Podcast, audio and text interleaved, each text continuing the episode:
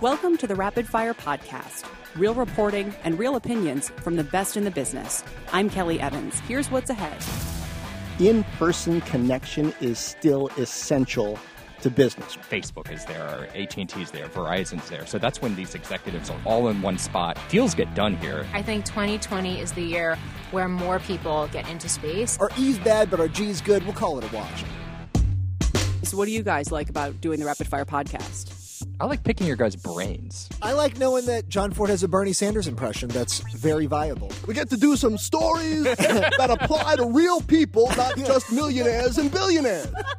I like getting to stories that we couldn't quite get to on TV each day. I once covered a zebra that was on the loose from um, a circus. There's this zebra running around the streets of Philadelphia.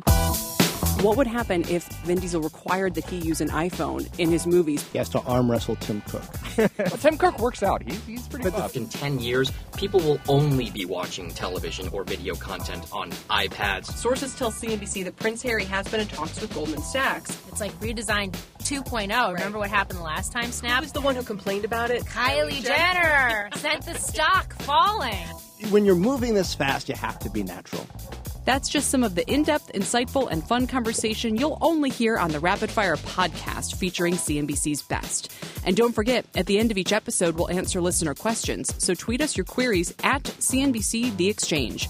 Be sure to subscribe today. And as always, you can catch the TV version of Rapid Fire weekdays at 1 p.m. Eastern on The Exchange only on CNBC. And you can listen on Sirius XM 112. See you then.